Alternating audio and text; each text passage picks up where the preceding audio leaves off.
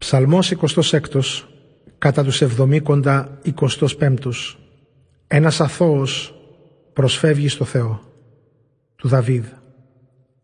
Κρίνε με Κύριε γιατί με αθωότητα εγώ πορεύτηκα. Σε σένα έλπισα δεν θα σαλευτώ Δοκίμασέ με Κύριε και εξέτασε την πίστη μου.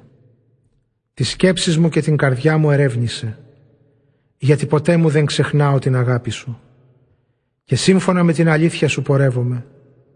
Δεν κάθισα μαζί με ευτελείς θνητούς και με ιστερόβουλους ποτέ μου δεν θα πάω. Τη σύσκεψη των φαύλων μίσησα και με τους ασεβείς δεν θα συνεδριάσω. Στην αθωότητα Κύριε πλένω τα χέρια μου και συμμετέχω στη λατρεία σου. Για να ακουστεί χειρά η ευχαριστία και όλα τα θαυμαστά σου έργα να τα διηγηθώ. Κύριε, Πολλοί πεθύμησαν να μένω στο ναό σου, στον τόπο αυτό που η δόξα σου τον κατοικεί. Μην κατατάξεις την ψυχή μου με τους ασεβείς, ούτε με δολοφόνους στη ζωή μου. Τα δάχτυλά τους βάφτηκαν στο έγκλημα και από τα δωροδοκίματα γεμάτα το δεξί τους χέρι. Όσο για μένα, με την αθωότητά μου ζω, Κύριε, λύτρωσέ με και σπλαχνίσουμε. Το πόδι μου πατάει με σιγουριά.